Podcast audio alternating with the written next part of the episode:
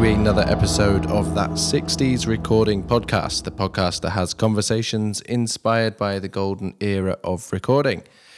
Before we begin, I'd like to just tell you again about this new venture that I have going called Mojo Cables, which is an instrument, uh, boutique instrument cable company that I've started with my good friend Matthew Uller um, aka Matty, um, who is a electrical engineer and a guitarist. And me being a studio owner, we decided uh, that it would be kind of fun to get together and, and solder some cables. So we did a, a, heck of a lot of research into capacitance and you know cable lengths and all all the jazz. Um, and components, and we decided to start this um, this cable company. So we've bought we've got some beautiful Van Damme cables, some lovely Rean connectors, um, that are all hand soldered, uh, silicon sealed, and then with heat shrink wrapped around. Um, so they are as sturdy as you are going to get. And we are extremely proud of them. Um, and we are also donating a pound of the sale of every cable to the charity Mind, um, which is a, an extremely important charity for uh, who are doing great things in mental health. Um, so yeah, you can go and check out more about Mojo Cables at mojocables.com. We're also on Instagram at Mojo Cables. Okay, and on to the episode. This um, episode is a conversation with Alex Bennett, who is a Melbourne uh, based uh, studio owner, engineer, producer. Um, there's been a, a bit of a trend of Australians um, that I've been speaking to recently. Um, and I've really enjoyed it, getting to know a music scene that I didn't really know much about and speaking to a group of people who I, I hadn't been aware of before. Um, so, yeah, it's been really, really enjoyable uh, making these episodes. Um, Alex runs a fully analog studio, which is in, it's so inspiring. He does genuinely has not a single screen at his studio, and it's so uh, yeah, it's brilliant. And he's um, a young guy who's sort of you know grown up in the digital world and then gone really deep into into analog essentially. So this is a really interesting conversation, and he's in he's so knowledgeable. He, he knows a huge amount about all of this stuff, and uh, yeah, there's definitely one that you need your notepad for. he um, gives lots of little bits of advice and things that you can try. There's tons of things I'm going to try after this conversation. Um, so yeah, go and do that. Uh, here we go. Alex Bennett of Sound Recording.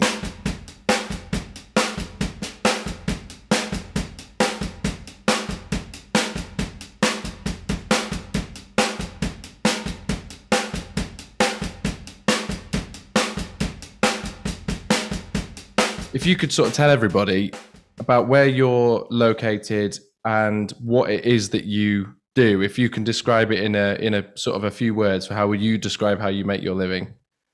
Okay.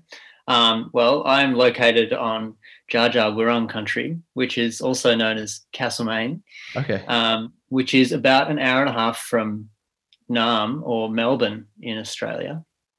Um, uh, i run a recording studio called sound recordings and it is a 100% analog recording facility Nice. yeah. I I obviously um I th- I was following you on Instagram, so uh, just to, to let everybody know, they will have heard this um, by this time already. So my conversation with Liam Goff, and that's the how the our sort of link up happened. But it turns out I was already following you on Instagram. you were one of the people oh, that, cool. that, that was there, and um, it's a. I mean, it's beautiful. Your studio looks like such a cool place to to be. You've got some really choice gear, and the way that you um, it's you know you're not just putting pictures on there for the sake of pictures. Everything's got a real bit of value to it, and I, I really enjoyed scrolling down it and oh, reading all your stuff. I'm glad you think that because I have such a love hate relationship with um, Instagram, and I consider it a necessary evil. Um, so when I post, I try to make it count. How did you what was your journey into sort of where you are now? I always find it quite interesting. Um, so you've you've kind of landed as a as an all analog studio. How how did that begin? Because uh, you know you, you don't seem you don't seem old enough to have worked no, worked on analog to begin with. Um, I, so I, continue to surprise people. I think, um, yeah, people often arrive at the studio and go, "Whoa, really thought you were going to be a sixty-year-old person." um, no, I, I, I started sound recording like most people in, um, I'll say our generation. I'm assuming, um, yes. but uh, in the digital land, uh, I, I, did an undergraduate degree in um, music technology okay. at a conservatorium of music. So it was a music degree plus a technology, you know, sound engineering degree. Um, but after that, I kind of really fell out of love with it because I realized I didn't really love computers at all. In fact, I despise them and I can't work with them. I don't know how to fix them. so I, I ended up doing postgraduate study in co- composition. Um, but I ended up over in Auckland in New Zealand. Um, and I was studying composition there, but I landed a job at the university in the music school doing the technician work.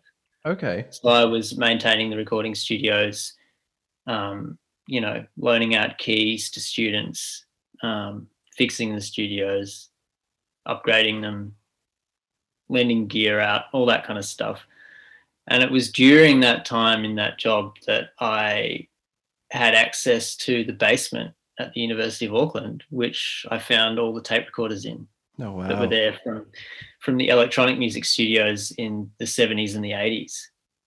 Um, and I was basically tasked with a job to dispose of gear.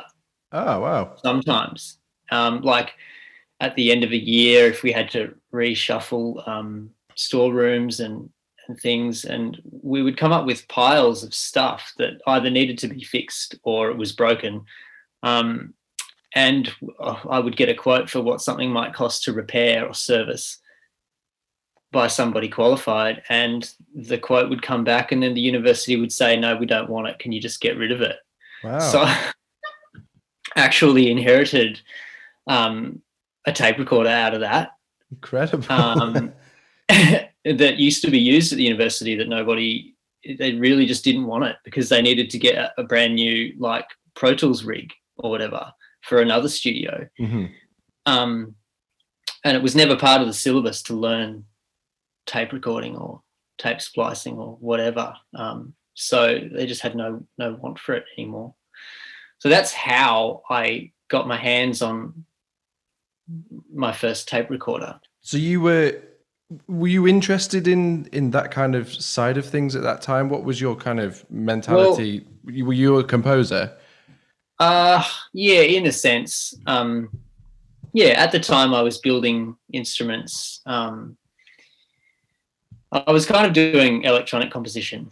Okay. Like electroacoustic music. I don't know if you know what that is, but it's yeah. like creating music with sound for loudspeakers which is the university buzz.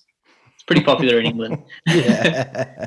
um, it was cool at the time, um, but I was also I had this I was leading this other life where I was I was in a couple of bands and I would you know on the weekends frequent gigs and stuff. So outside of university, I hung out with people in bands. So it was at that point that I started recording bands again on this. It was a it was an Otari half inch eight track Nice. Like a MX 5050, that mm-hmm. one. So it was really easy to wheel around and take to people's houses, easy to take to practice rooms, um, or in various spaces throughout the university where there was, you know, space to record music. So I kind of ended up becoming like a, a mobile eight track recording studio. So I would set up wherever I needed to be and do recordings for friends, basically for free at that point. And were they um, were they conscious? The people that you were recording was for them. Was it uh, was there any appeal in it being to tape, or was it just that that happened to be the medium you were working on? Um, a little bit of both, I guess. I think mm-hmm. there's always appeal. I was playing lots of garage punk music at the time and hanging out with um, lots of punks, and of course, tape lends itself to that kind of genre fairly easily. And yeah. a lot of people love the simplicity of eight tracks, um, and a lot was achievable with on that format. so yeah, I think the technology lent itself to it. Um, yeah, I mean, to be fair, if I listen to those recordings now, they're pretty trashy, but I guess that comes part and parcel with some types of musics. So, yeah, it did lend itself to that. Yeah. Were you kind of learning as you went, or did you did you you know I'm kind of picturing you with this new eight track that you sort of um, inherited yeah. off the uni, and uh, yeah. you know you're plugging it in. Are you just sort of learning as you go, or what experience? 100%. Like yeah. it was nothing like recording with a computer. At least when I first started, I was treating it that way, and um, excuse me. yeah, the learning curve was steep, and I was doing it on my own um, and using the internet. Um, there were a few old school um, teachers in the composition department who were working with those machines in the 70s and 80s making electronic music. Um, um, you know, recording synthesizers and tones and splicing them. And yeah, so I learned how to splice tape from um, from one of the old composition teachers there. Um, that was handy. Yeah. And but in terms of actually calibrating the machine and aligning it, I had no idea. So I started using it as it came out of the basement, mm-hmm. um, which was it worked surprisingly well in hindsight. uh, it would have been in storage for at least ten years, if not fifteen. Wow. Um, and the Otari. So hats off to the Otari engineers. It worked pretty well after not having anything done to it. um, however, over about, I guess, a um, two or three year kind of window, I eventually learned how to line the machine up. Um, and even to this day, I get better and better at doing that every time. Mm-hmm. There's still a lot of things that I look back on and go, wow, is that really how I did it back then? That is wild. but, yeah, the learning curve for somebody my age for learning how to um, calibrate a tape machine is, is, something completely other world. It's from another world, you know, to using yeah. a computer. It yeah. totally is completely. Yeah. Um. So then, what happened from? Presumably, you finished uni and you still had your Otari. What's happening? Yeah. What's happening from there? Yeah. Well. lots, I guess, a lot more purchasing happened. Um, I sold a car that I owned that was still in Australia um, while I was in New Zealand, and that um, I sold that at a pretty good time, and I turned that money into um, tape recorders and microphones. Love and it. I, I, I ordered. Um, I came across two um, Ampex 300 decks that used to be in Capitol Recording Studios. Oh, cool um, just on eBay, there was a set of them, um, and they were very cheap.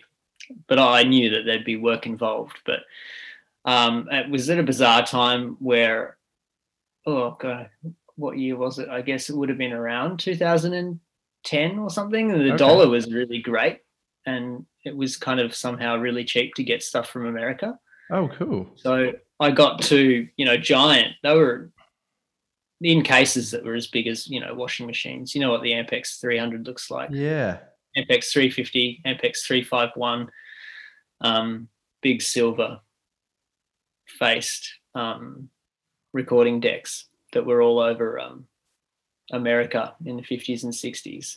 So yeah, so at that time I was obsessed with 50s rock and roll and 1960s recordings. Nice. Oh, cool. So I just wanted to get to the source and get an Ampex because that's what Phil Spector was using. yeah. um, that's what the Beach Boys records were made on. That's what like two thirds of the Blue Note records were made on. Like, mm-hmm. so I was just obsessed with American recordings um, from the 50s and 60s. So I got two Ampex machines with the hope of maybe turning them into a four track, but then that became like something I couldn't achieve with the technology that came with them. Yeah. Um, so I ended up just using them both as two track recorders. Um, okay. And made a few records that were live to two track. I made a few records that were live to two track and then bouncing over, adding stuff to the next layer. So Mhm. really doing it in an old 50s way for sure. um, yeah, and from there it just kind of spiraled out of control with tape recorders. but I did move back to Australia around then and um, then got a half inch four track Ampex, then I got a one inch eight track MCI, and now I have a two inch 16 track MCI as well. So I've now I've got 16, 8, 4, 2, 1. the whole gang. The whole gang. How I, I'm always um I always really enjoy so starting on eight track is a bit unusual it seems. Um most people seem to have started um you know obviously I talked to a to a lot of engineers who were who were older and they just because they were around they would start on two track or four track Mm. and then Mm. and then it would expand from there so you started on eight track and then almost regressed back to two track Yeah, and spent a bit of time there I did. I, I, I do liken my journey to somebody from the 50s, ex- except that I started on the eight track, but that was kind of the stepping stone from computer land yeah to limiting the limiting the options at least somewhat to eight. But then because of the music I was in love with at the time, I decided and the sound, like you know, the distortions that you hear in um, 50s and 60s rock and roll. I wanted that. You know, I wanted yeah.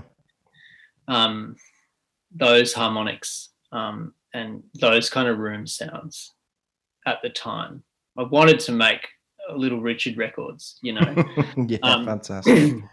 but with trashy Auckland garage bands, um, which I guess that you know that came close maybe a few times, but uh, yeah. But then from there, it's like I start I went all the way back to two, um, and some of the mixes ended up being mono. So I started off there, and then I kind of earned every track count from there because I got them in that order. Yeah. I then got the the four track Ampex 440, which is like a 1969 recorder. Um, so then it was like, yeah, four track Muscle Muscle Shoals vibes. yes. Um, and then I got the one inch eight track and exploded back into eight track land, but it was full fidelity, like, you know, the beginning of the 70s. hmm Um, and I've only just opened up the world of 16 track with the two inch machine. How are you finding it? Awesome. Awesome, except the mix downs are a head fuck. Sorry. yeah? No, of course you can. Go ahead. Okay. Yeah. So a- as you know, like mixing down an eight track record is takes um, enough people. You know, it takes two people sometimes with Yeah. both hands on the desk to to get a complicated eight track mix just right. And obviously, I'm always mixing to tape, so we're mixing down to the two track machine, um, and it's a it's a performance unto itself. I'm sure you understand Yeah. so eight tracks was complicated enough for people and myself and then as soon as i got 16 it just it it, it just absolutely more than doubles the amount of things you have to keep an eye on Yeah. um, obviously the textures and the, the complexity of the image you can create from 16 tracks is amazing Mhm. at that headroom with that with that amount of tape. Um, it's great, but I do often really enjoy now when people want to use the eight track because it's so much simpler and uh, in some ways better. But it down it's down to the, the band really. Of course. think. How are you finding your um people's reaction? So obviously, I feel like this is a movement that's really happening. Um, it's traveling fast now, and you were clearly very quite early to it. Um, I'm talking. I'm talking about in our generation of you know. Yeah, I agree. I know that what bands. you're talking about, and I'm. I'll, I'll interrupt and say I'm really lucky that I purchased all the tape recorders and most of my equipment like 10 years ago Yeah. or going on that long because now it's definitely not we're not in the trough we're in the peak of the popularity so Sure.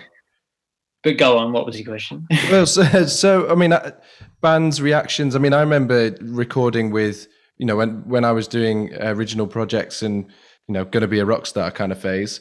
It, it was none. You know, there was it wasn't to tape. It was all to Pro Tools um, and Yeah. Logic.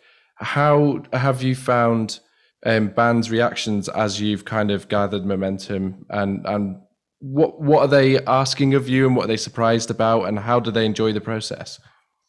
Okay. Um, well, firstly, most people don't call me up unless they want to use tape recorders.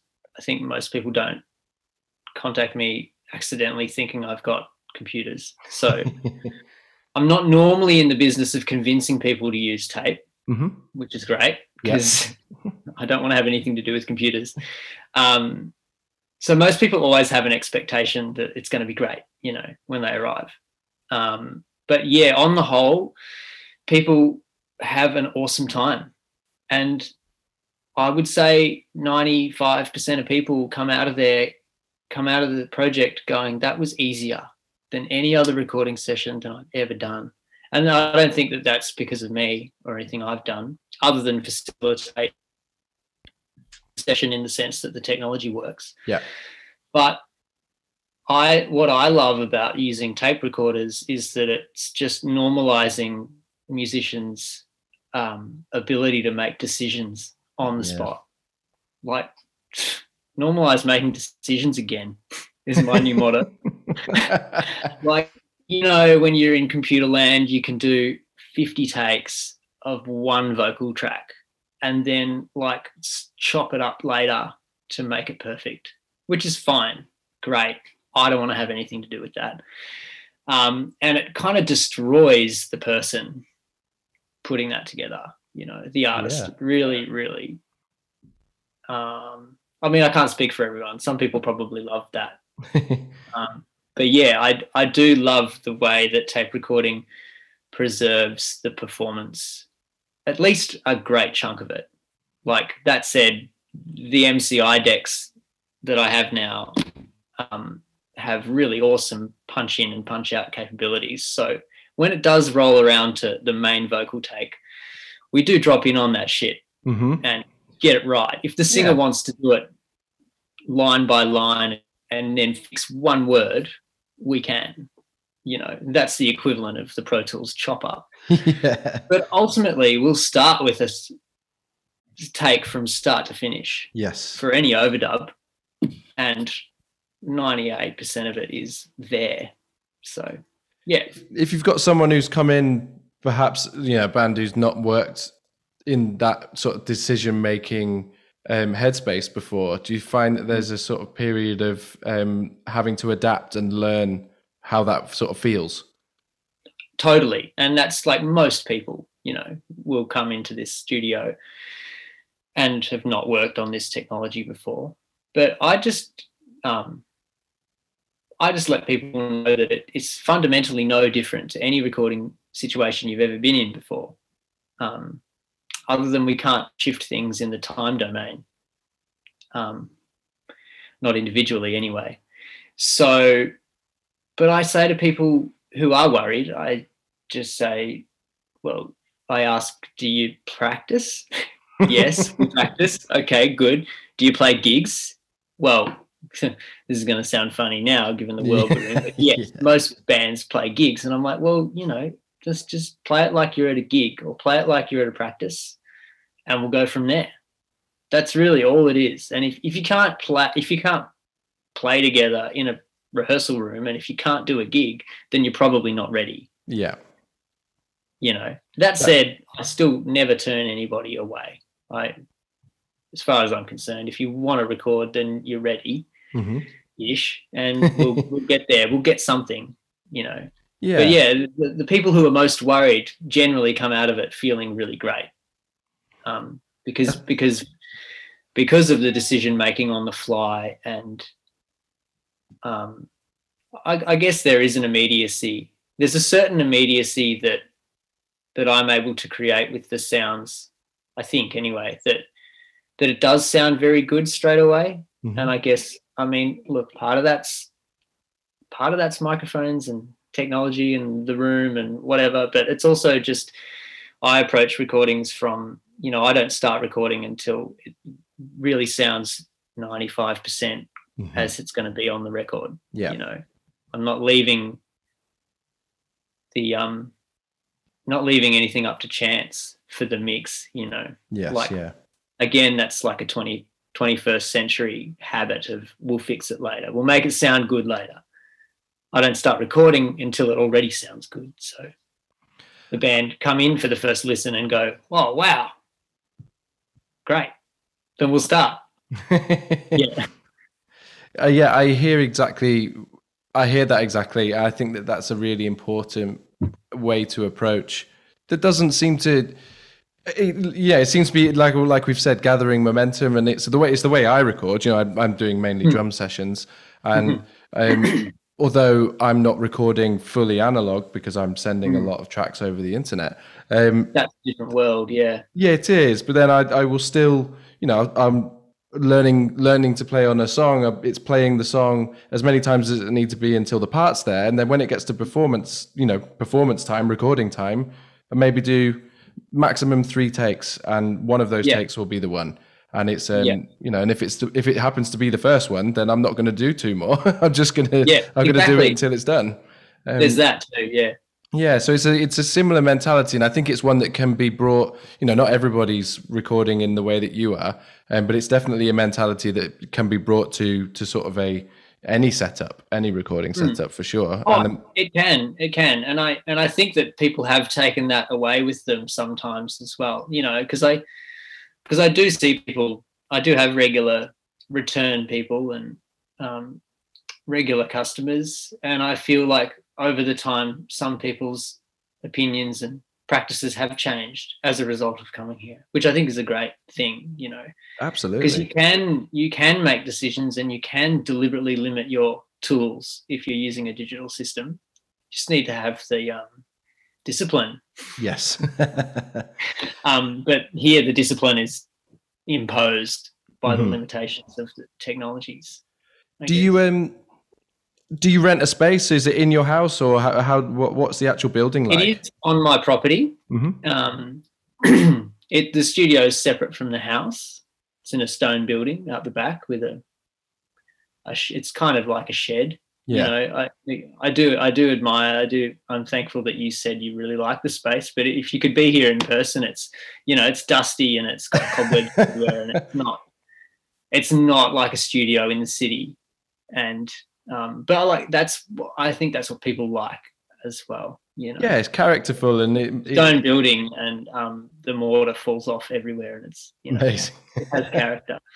But it's a vibe in there that's not like a sterile environment that you might come across in a um in a in a studio city and it has natural light. I've got windows, Oh, fantastic! So- yeah. but you can hear things outside sometimes. Yeah. Um, but your question was, is it for hire the space? Sometimes. So generally, when you come here, you come and you work with me. Um, that said, on occasion, sometimes and um, someone will come for an extended period of time with an engineer who may be someone I know or it may not be, and it's generally a case by case basis. But on, on on some occasions, somebody's come with an engineer who's brought a laptop and an interface, and they do their thing. I help them get set up in the space and provide them with microphones and line ins and line outs and microphone preamps. But if they want to record to tape, I mean computer, that'll be when I bow out and they do their thing. So that happens sometimes, but these days I've been outside of lockdowns busy enough with people who want to use the machines. And if that's the case, then it's generally me because um yeah, and it's unless there's some 60 year old engineer coming in for an outside session that knows how to use those machines intimately, I'm not going to just bow out and let someone else use the machines. Of course not. Yeah. Um, but that's only because I because I tech them myself. So I'm constantly monitoring the machines for performance and making adjustments in every session on the fly. So you know, um, yeah. So that's the space and kind of hiring model setups. How did you go? I mean, it being is it stone on the inside or is it plastic? It's not. It, it is. No, it's it's it's sedimentary rock from around the area, Mhm. so it's um, it looks the part. So how um, how did you go about tempering it? What's the, the acoustic like inside the space? I've done nothing. I love My it. dad- My dad built the building when I was a kid um, for a- car garage. He's a vintage car enthusiast. Mhm. So when I was a kid, it was his garage was full of full of English cars, believe it or not. Amazing. yeah. um, so he just built it. Uh, the, and the gable, he, there's timber gable ceiling that came from an old plaster factory in town that was being demolished. That he bought the the roofing structure. Okay. So the roof line is um, of the era of at least of the Victorian um, gold mining era here, and the stones are from around the bush back when you could steal stones from the bush to build a building you can't do it now because there's none left. Um, but yeah, so when I moved back here to start a studio, I was considering using a different part of the property for the studio. But then when I, because I, 'cause I moved back here after living in New Zealand, so I'm living in my childhood home now, Mhm. and I'm raising a child here, so that's a whole nother thing. yeah. I've come full circle, and um, I was originally going to use different parts of the property for the studio until I went into this um, stone garage, and I was, you know, clapped my hands in there and went, "Well, no, this should be the." It sounded awesome. It just straight up sounded great, and I knew a drum kit would sound sick in there. yeah.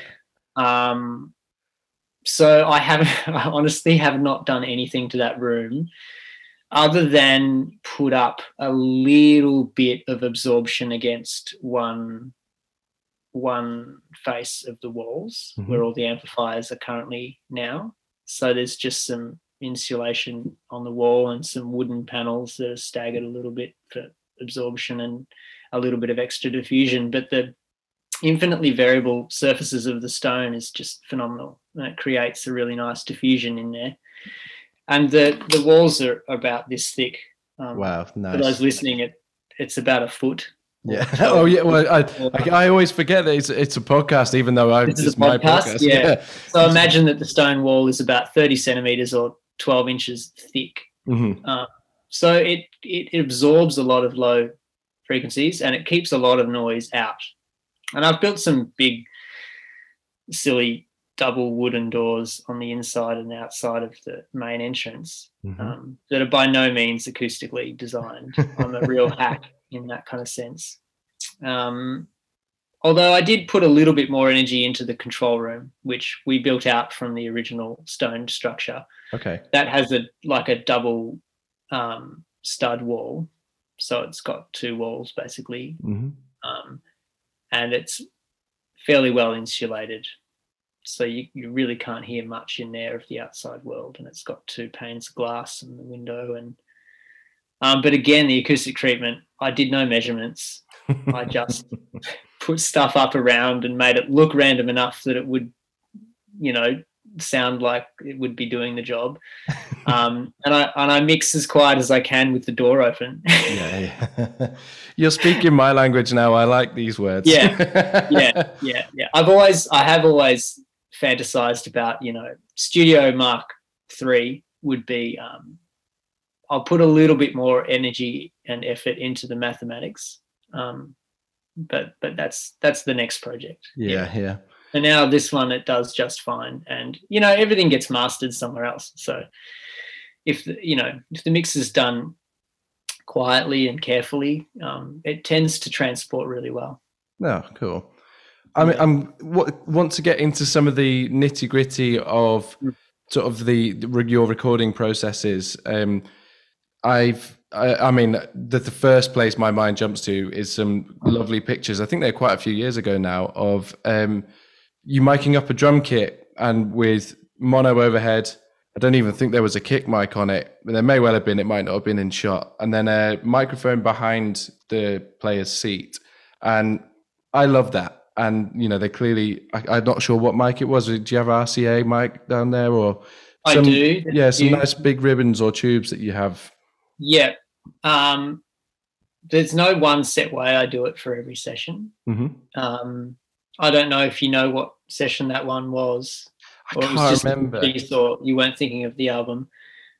Yeah. No, it was just a picture I saw um, that, mm-hmm. I, I, that sort of caught yeah. my attention. Yeah. I generally like general rule of thumb has always been less is more yes. for me. Um, so, but look, ultimately, my my setup for each session always comes down to what the band want to create. So mm-hmm. I always ask them for a reference album. You know, I'll I'll ask with with relation to this project, what are your two favorite records? What do we get? What are we aiming for? Because I don't want to impose my less is more on a project that is obviously one that requires more. Um, so first and foremost, it comes down to genre. But yeah. I love to use as few microphones on a drum kit as possible and then fill out the sound from there if people are still wanting more detail or more clarity of a given element. So yeah, I will often start with a single overhead or do a classic, you know, a Glyn Johns esque setup where there's two microphones capturing pretty much all of it. Yeah. And then you'll probably want a kick mic and you might want a snare. And then if the toms still need to be a bit more hectic, we'll stick more mics on the toms, whatever. So I generally start thin and get thick. Yes. You know what I mean? Yeah. Um, and but as for mic choice, it always then comes down to the instrument. You know, how our the instrument and genre. You know, if I'm using a ribbon overhead in any of those photos, it's probably because the player has got really bright cymbals or they're just smashing them or like I need it to be darker. Yeah. Um, or maybe they wanted a they might have wanted a, a 50s, 60s American sound. And you know, well then obviously we'll use ribbons because that's all they used until um, later on. Mm-hmm. So yeah, there's no i couldn't give you one answer for for the drum setup yeah yeah. i think that's cool. I know i like that approach of starting small and getting bigger as as necessary. I mean presumably you know, if it's you, depending on obviously the genre of the project, but then if it's you mixing it, then you know what's going to be required as the mixer. And uh, one of the things I come, I, I not struggle with necessarily, but I, I have to bear in mind from when I'm doing my drum recording is I don't know often who's mixing it. You know, I might be working yeah. with the artist directly or a yeah. producer who's then going to forward it yeah. onto a mix engineer, and you know, so I there needs to be plenty of options, but yeah, same same as you, I you know, often when I do my rough mixes to send to the artist to work with, it's um, you know, the three, four microphones and uh mm. and they always they always gush over the mix, which is really nice. But mm. and I think yeah. it probably yeah. surprises them when they find out how minimal it yeah. actually is. Well, it probably just suggests that you've captured it well, you know, and you, you absolutely can capture a drum kit well with four channels. Um, you can you can capture it equally as well with two channels, but as you know, um, the, the ability to then fit it into a mix of a recording that already exists becomes problematic. You need more elements to tweak. Yes. More, more channels is is easier in a sense for something complex that already exists. But in my world it's it's the other way around. It's back to front. It's like I will always mic up the drum kit first and the band is there they're all there with me and from from the first microphone I put up, I'll be having them come into the control room and listen to that. And then I look at them and go, where to from here? You know, mm-hmm. so I I actually don't I try to make as little creative decisions as possible. I try to leave yeah. every decision up to the band from the get go. So I'll, I will have already had a discussion with the whoever's in charge of the project. There's there's almost always somebody in charge of the production in a band, mm-hmm. and I let them steer the ship creatively, and I try to just facilitate the sound for them. So I will have already had some idea of how many microphones I'm going to put up that day on the drum kit based on what they've sent me. Mm-hmm. Um, we'll also be limited by the tape recorder that we're using. So again, back to the original discussions about genre, you know, do they want to make a, a record that is like a 1974 record, or do they actually want to make a record that's 1969? Mhm. And so that'll be the decision as to whether we're using 16 tracks or eight. Um, and if we're using eight, then we're probably bussing the drums down to two tracks, maybe three if it's a power trio. but if it's not a power trio, then you're probably going to only have two tracks of drums, maybe even one. So it depends. Do you want stereo drums or do you want mono drums? Because some people want to make like a, I don't know, like heaps of overdubs on an eight track album. Um, but they still want it to be eight tracks. So we'll just have we'll just have one track of drums. But that might mean that could mean four or five mics yes. us down to one track. Mhm. Or it could mean one mic onto one track, which as you know is, is a completely different sound. Yeah. Yeah. So it's interesting. I, I love the the way that you put that about you facilitating what the the sort of artist wants because it might not be that they necessarily know in in sort of your world, your recording world, what is required specifically to get the sound that they're after, but they know that they can can communicate that sound to you, and you're um, open enough and receptive enough to hear what they want and go, "This is how you do that." yeah, Yeah, yeah, that. like they can definitely tell me which album is their favorite, and chances are I know it, or Yeah. I'll make the effort to listen to it, um, or maybe even get it. Like running the studio has become a reason for me to collect more records. So I'll often um, purchase a record that I don't own purely for the fact that I need to hear it, of course you do. Yeah. to, you know, for my professional development. So, yeah, um, absolutely. been rolling that into my tax returns every year, professional development fund. Um, but yeah, it's if, if if I'm not nailing the record that they were imagining in their mind for for their own one, then I'm not doing my job properly. So, and I think that most bands know how they want to sound. They do, and they don't need um, an engineer or a producer who's going to change that.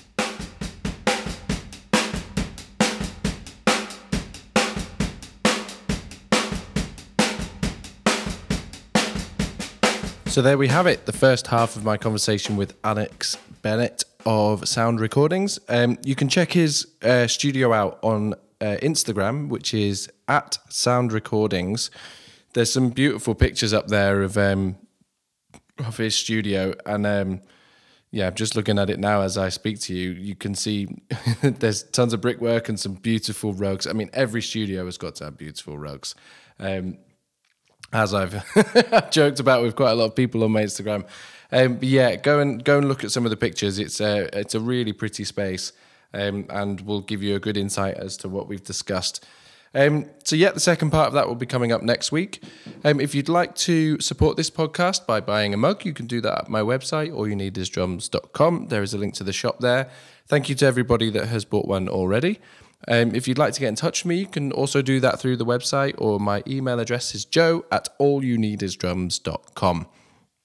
Uh, yes, that's it. So I'd just like to say a huge thank you to Rory Hancock for editing and uploading this podcast, to Joe Kane for the intro and outro music, and to David Henshaw for the artwork he supplies every episode. And uh, you guys have a fantastic week, and I will be back next Tuesday with the second half of this episode. Goodbye.